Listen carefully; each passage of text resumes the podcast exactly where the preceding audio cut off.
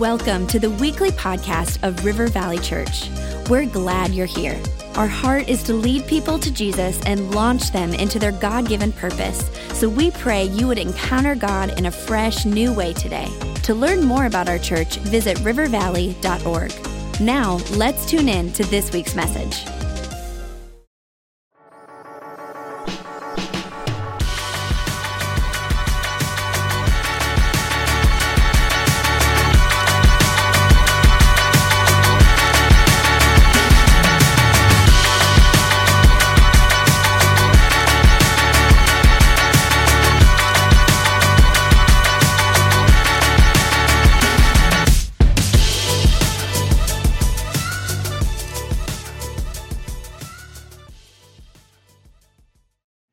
Hey, River Valley Church, uh, with all that has happened in our city uh, and in the world, what has happened in our city with George Floyd losing his life and his life being taken on that street, um, it has caused our whole world to stop. And as I said before, it has awakened in us a desire not to move past this moment, but to see this as a moment to change, as see this as a moment to speak into this. And I believe God wants us to do something with this. I believe God wants us to address this, to uh, change, and to bring solutions to a world that desperately needs that. And uh, I asked a friend of mine, Miles McPherson, to join me, and uh, I, I, you'll meet him and you'll love him.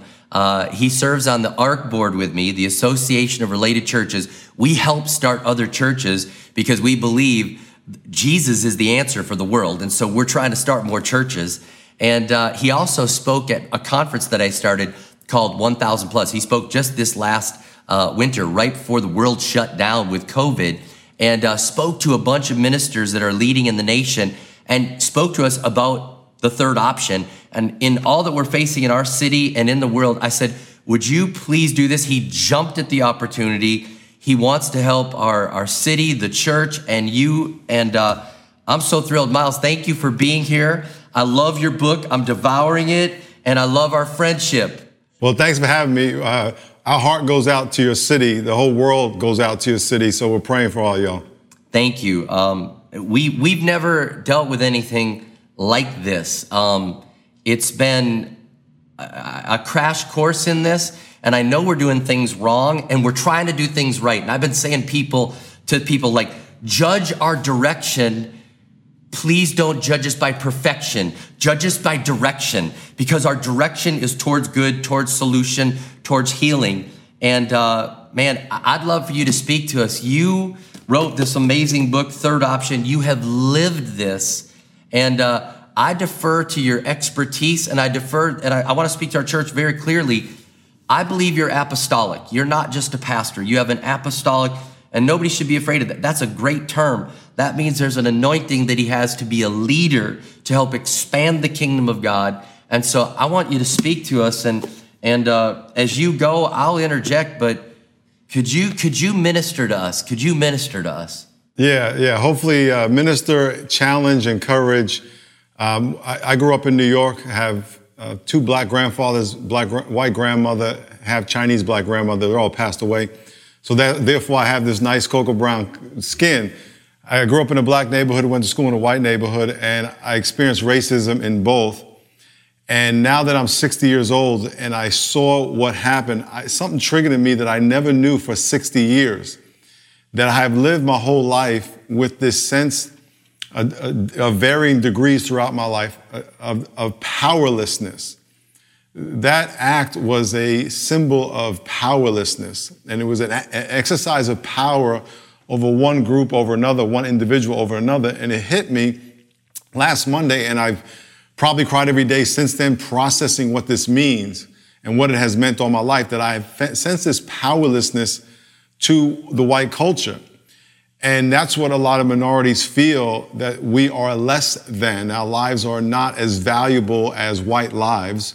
Uh, our lives are not, um, uh, we're not made in the image of God to the degree that white people are. We're not as significant that we can be killed, uh, done, some, done unjustly, and it doesn't matter. We won't get the same justice. And so when I saw that, that's what triggered in me that I've been feeling all my life.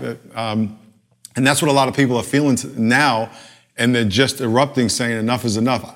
Um, and I've been encouraging people in the church and the community uh, here in San Diego that white voices are stronger than black voices. You need to understand this because uh, uh, people of color deal with race all the time. And um, so we deal with this every day, and whites don't have to. But your voice is more powerful than black voices, and we need you to speak. When in NFL, a lot of times leading up to this year, leading up to this incident, a lot of black players would be very uh, frustrated with white players, especially quarterbacks, because their voice was so powerful, but they weren't saying anything. Now they're saying something. Um, so I wrote this book called The Third Option, because in every race conversation, and in all culture, you have us versus them, which is exactly what you're seeing. And the us is people against the police, and the them is the pol- police. And, and that's what we've defined as us versus them now. There's another us versus them, black versus white, whatever you want to call it. So there's this us versus them, and all of us are in us club, or I should say a group. And everybody outside our group is a them. The third option, which is what the book is about, is how do we honor what we have in common? Because as soon as you identify us, you assume everybody else is your adversary. When Joshua was walking into the promised land, he was confronted by the command of the Lord's army, and he said to the commander of the Lord's army, Are you for us or our adversary? In other words, if you're not for me and us, you must be our enemy. And that's what the culture is. If you're, uh, if you're, you're either for the police or you're against the police. There's no middle ground. You're either for Republicans or against Republicans or, or for Democrats. There's, you can't, you can't be both sides. And if you do anything for the other side, you're a sellout. The third option says, no, no, no, no. We are, we all have more similarities than differences. And if we can focus on those similarities, we would all get along better.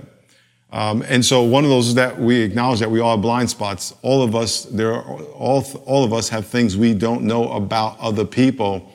One of those blind spots is that you can be racially offensive and not be a racist. I can't tell you how many times I've talked to people and said, well, I'm not a racist. If they say something that's offensive, I say, well, I don't know that you're not a racist. Maybe you're not, but it doesn't mean that what you just said or did is not offensive. And, and one of those things is saying you don't see color. This is a very common thing that people say that I don't yeah. see color. And I get it. You're trying to say everyone's the same. That's what you need to say. Because when you tell, tell a person you don't see color, what you're saying is, I don't see you. Uh, I'm not looking at you, I'm looking past you, and I'm not going to acknowledge the burden that comes with the color that God gave you, because in this country, this color has a different burden than white people. And by the way, this color has a different burden than someone very dark. Because in this, in this the darker you are in this country, the more menacing you are. And so when we say we don't see color, we're invalidating not only the, the amazing design of God, but the burden that comes with that design because of our culture. And by the way, whites are color as well. There's a great theologian and philosopher, Fred G. Sanford. People don't know who he was. I do, but our church doesn't. He was a comedian, and he got he got robbed. He, had a show called Sanford and Son. He was a junk man in, in, in South Central Los Angeles, and he got robbed in this one episode. And a white cop comes and said, "Was the perpetrator colored?" And he said, "Yes, he was colored white." In our culture, you have white people, and then you have people of color, as those are two different things. We have two different experiences. We have multiple experiences. But in God's economy, they're all colors. And they're all different shades of the same color. And so the third option helps us look past, helps us understand those things to build bridges versus to build walls. I love that you talked about too that you have biases, that you have unknown, like us group biases and them group, and you give more grace to your group, if you know what I'm saying, and we should give it to everybody Talk about that. Right. So all of us are in multiple groups, and, and like one of my groups is men, another group is senior pastors, another group is dads. Those are all groups. And if you are one of those groups, you're a part of my in group for that particular group. If you're not in that group, you're part of my out group. When we identify our in group, whether it be your, your gender or your ethnicity, your nationality. You give in group bias, which means you give preferential treatment to people you're more comfortable with. It seems like a very natural thing, and it very is because you're comfortable with them. The problem is, is that if you give preferential treatment to the people who look like you, It's called racism. And so if someone walks in, they look like you, and another person walks in, doesn't look like you, and you say, I'm gonna treat you better because you look like me, and I'm gonna treat you worse. I'm gonna be less patient, less kind, I'm gonna have less negative, less positive assumptions. All this is in the book, by the way. Um, yep. Then I am, I am slighting you. Now you may say you're not a racist without knowing it, you're, you're treating them negatively. So you can call it whatever you want. But if you're treating someone negative because they look different, what do you call that? And so we have to understand the Bible says to love your, love your neighbor as your friend and love your enemies like your friends, like your neighbor. Love your out group like your in group. It's very, very it's, it's very simple. You know, the Bible says that the greatest commandment is to love God with your heart, mind, and soul. And the second one is, is like it, love your neighbor as yourself. So why is there so much division in the church? because we take that word neighbor and we replace it with something that's dehumanizing. And so as soon as we see somebody that's different, we can call them something that dehumanizes them and disqualifies them from me having to love them. And so when you when when people of color see something happen to them and they don't get justice, what the system's saying is that you are less than my neighbor. I don't need to give you justice. And that's what Black Lives Matter means. It just says, can I matter as much as you? That's all it means. Can, can we get the same justice that white people get? Can a poor person get the same justice as a rich person can get? It's really not that complicated. It's, it's not anything menacing. Now, it may look menacing to you, but I'm telling you, I have felt less than all my life in, in, in, the, in the culture. And, and though I'm thriving in my life and I got stuff going on, it's still this you know, it has gotten less over the years. But there's still this cloud of you're not really at that level. And that killing of George Floyd was the ultimate statement of powerlessness. Um, and that's what, a lot of what you're seeing. Now, you talk about that people have an internal less than. They don't realize they're made in the image of God and they live with almost a inferior feeling and they have to grab hold that they're made in the image of God. Speak to anybody that's feeling inferior or less than to, to break out of that. Actually, it's learned. Um, when you get told your whole life that you are less than, when you get, when you see on TV, you know, that people like you are going to have to work a little harder, you're not going to get the breaks you're going to get when you watch on TV that people like you don't get justice you start to just accept it or you start to, uh, you know, uh, internalize those negative messages. Um, and so it's, it, that's why it's important for all of us to acknowledge that we all are made in the image of the same God. And if we can see that in people and speak to that in people and speak life to people, when you see people who are treating themselves in a self-destructive manner. And by the way, this is not about race. This is people who self-destruct and all drugs and dating abusive people is because there's something inside, something was told them that they're less than. And if we as believers in the Almighty God who made us in, in His image, He made us in His image for many reasons, but one of the benefits is that we can speak life to people. And yes. that's what we need to do now. We need to speak life to people. And one of the ways to do that is to put an honoring label on them.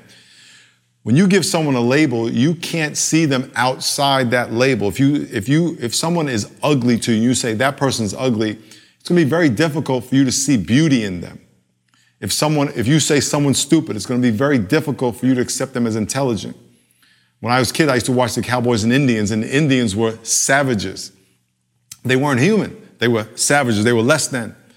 And so what we have to do is put an honoring label the Son of God, made in the image of God, anointed, blessed, forgiven, yes. destined. Yes. And you put yes. that label, and by the way, you could put that label on someone that's walked away from God, that God has loves them, God has destiny for them, God wants to do something amazing more than they can ask or imagine.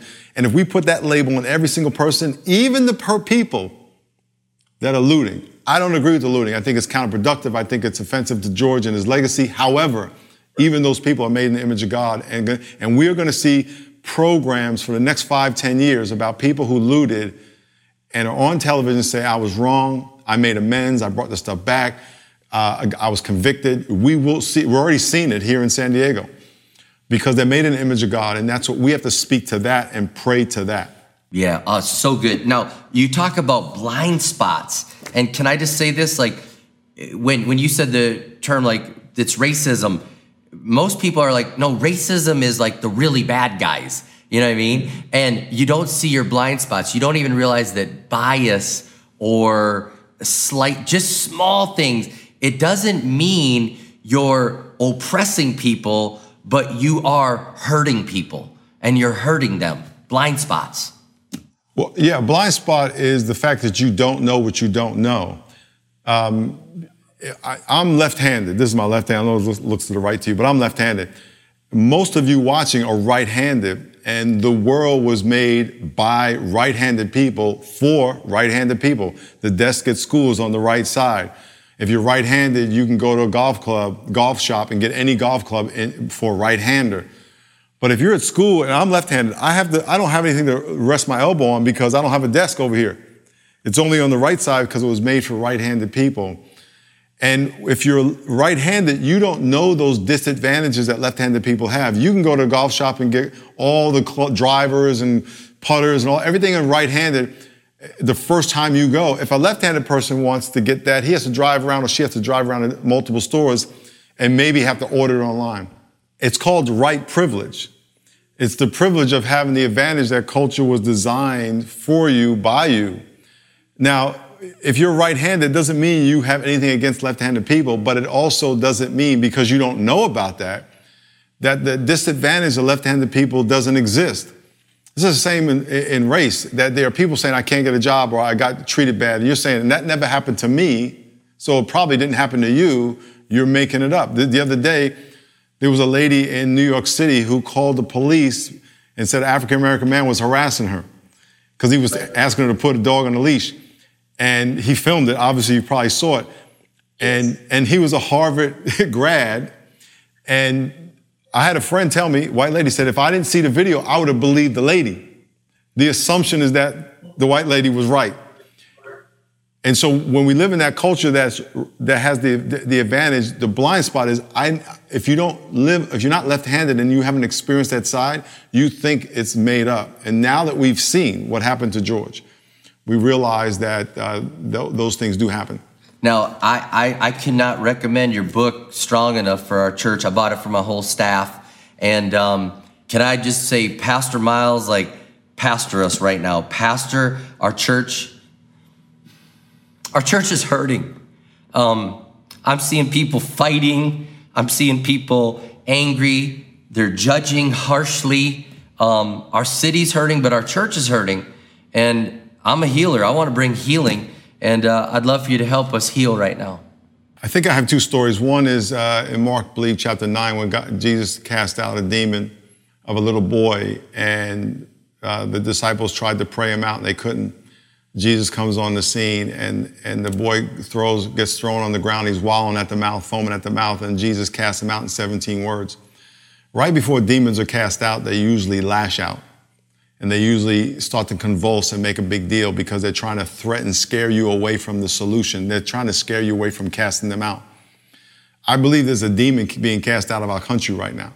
It's a, it's a spirit of bigotry and power and anger um, and, and, anger is some of it is justified.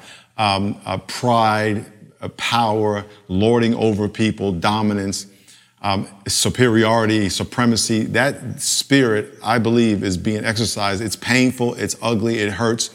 Um, we have been hurting a long time. Um, and we're so thankful for, the, our white brothers and sisters that are coming to bear our burden with us. I would tell you to stick it out because the, the, the good is coming. When David killed Goliath, David, Saul said to David, You can't kill the giant because you're nothing but a kid. And David said, In the past, I killed a lion and a bear when it came after one of my sheep. When bad things, I just did a sermon called When Bad Things Happen, not why. When bad things happen, what do you do? Think about the past. And I want to tell you, just like David, look at the past and what God has done. I want you to look at the past, the times that God got you out of a, out of a, out of a situation that was impossible. You individually, your church, your city, you had impossible situations, disasters, whatever it was. Your freezing cold that you have every year is, is a disaster. But all the stuff that we go through, and every time God gets us through. And so instead of looking forward and trying to project, project how is this, how are we going to get through this? How is it going to end? Look at the past and all the amazing miracles God has done in the past. He's never been defeated. He is the only undisputed heavyweight champ of the world. He is going to get us through because he, he is, he's going to do exceedingly abundantly more than we can ask or imagine. So I want to pray over your church, pray over yeah. your city, and pray that the Holy Spirit will fall in your city and state and, and flow all through this country. Lord Jesus, we thank you that you are Almighty God. We thank you that you are faithful, you are powerful, you are wise. You have everything in place. You didn't cause this, but you are right on time. You are going to come through with your salvation, not only of souls, but of situations, of environments, of relationships, of economies. And we pray that on the state of Minnesota, the city of Minneapolis, we pray for a supernatural miracle of peace and reconciliation and unity and build, bridge building, break down all the walls. We pray that a revival would break out on that state and flow through all this country and in this world. In Jesus' name, amen. Amen. Amen. Miles, I love you. And uh, you've ministered to our church. Thank you. God bless you.